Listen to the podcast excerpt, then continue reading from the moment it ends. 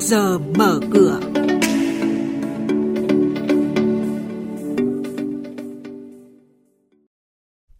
Thưa quý vị và các bạn, sau đây sẽ là những thông tin có trong trước giờ mở cửa. Thanh khoản căng thẳng, ngân hàng nhà nước sử dụng kênh cầm cố. Tăng tỷ lệ giới hạn an toàn trong hệ thống ngân hàng. hai mươi triệu cổ phiếu ét giê o chính thức bị hủy niêm yết từ ngày hai mươi tháng mười hai tới. Và ngay sau đây, biên tập viên Hà Nho và Bá Toàn thông tin chi tiết. Vâng, thưa quý vị và các bạn, Ngân hàng Nhà nước đã chào thầu năm nghìn tỷ đồng trên kênh cầm cố. Kỳ hạn bảy ngày, lãi suất bốn phẩy năm phần trăm và đã có thành viên đầu tiên tiếp cận nguồn hỗ trợ này với quy mô bốn nghìn tỷ đồng. Điều này không quá bất ngờ bởi thị trường đang rơi vào mùa cao điểm thanh toán chi trả cuối năm. Cùng kỳ thì số dư tại kênh cầm cố lên tới hơn sáu mươi nghìn tỷ đồng. Bên cạnh đó là xu hướng thanh khoản hệ thống có dấu hiệu căng thẳng, lãi suất liên ngân hàng tăng nóng. Thông tư hai mươi hai năm hai không một chín vừa được Ngân hàng Nhà nước ban hành đã thay đổi quy định về giới hạn tỷ lệ đảm bảo an toàn trong hoạt động ngân hàng.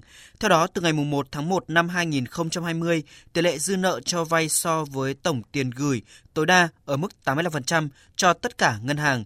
Hiện nay, tỷ lệ tối đa áp dụng với nhóm ngân hàng thương mại nhà nước là chín mươi phần trăm, ngân hàng thương mại cổ phần, ngân hàng liên doanh, ngân hàng một trăm phần trăm vốn nước ngoài là tám mươi phần trăm. Như vậy, với quy định mới này có xuống siết tỷ lệ an toàn đối với các ngân hàng thương mại nhà nước và nới lỏng cho các ngân hàng tư nhân.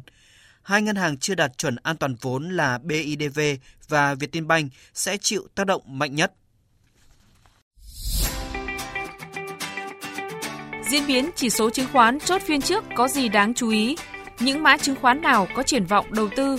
Những công bố quan trọng liên quan tới các mã chứng khoán niêm yết trên sàn giao dịch. Chuyên mục Trước giờ mở cửa phát sóng lúc tám giờ mười phút trong thời sự Đồng Hành Sáng từ thứ hai đến thứ sáu hàng tuần trên kênh thời sự vê o vê một sẽ cập nhật những thông tin này. Trước giờ mở cửa trên kênh thời sự vê o vê một, thông tin thị trường tài chính, chứng khoán tin cậy, kịp thời, hữu ích.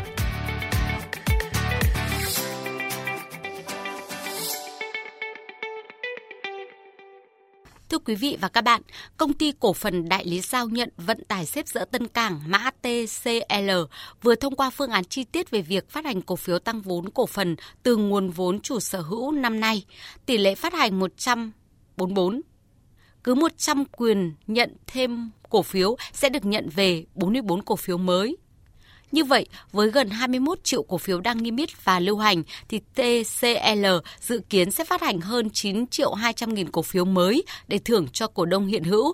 Trên thị trường, thì cổ phiếu tê xê lờ đang giao dịch quanh mức hai mươi tám nghìn hai trăm đồng một cổ phiếu.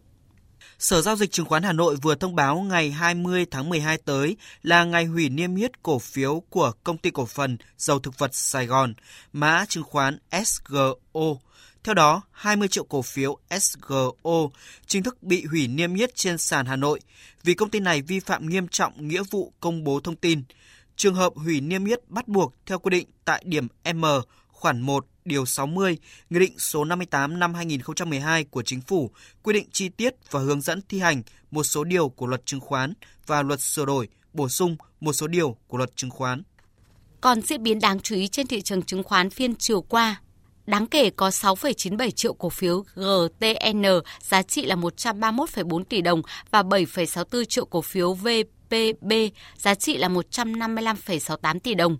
Nhóm cổ phiếu lớn lao dốc như vê i xê xuống một trăm mười lăm nghìn hai trăm đồng một cổ phiếu và giê a ét xuống một trăm lẻ hai nghìn đồng một cổ phiếu. Chốt phiên giao dịch hôm qua thì vê en Index tăng lên mức là chín trăm bảy mươi sáu phẩy không chín điểm, hát en ích Index tăng lên một trăm lẻ ba phẩy tám mươi bảy điểm và Upcom Index thì xuống mức năm mươi sáu phẩy không một điểm. Và đây cũng là mức khởi động thị trường trong phiên giao dịch sáng nay.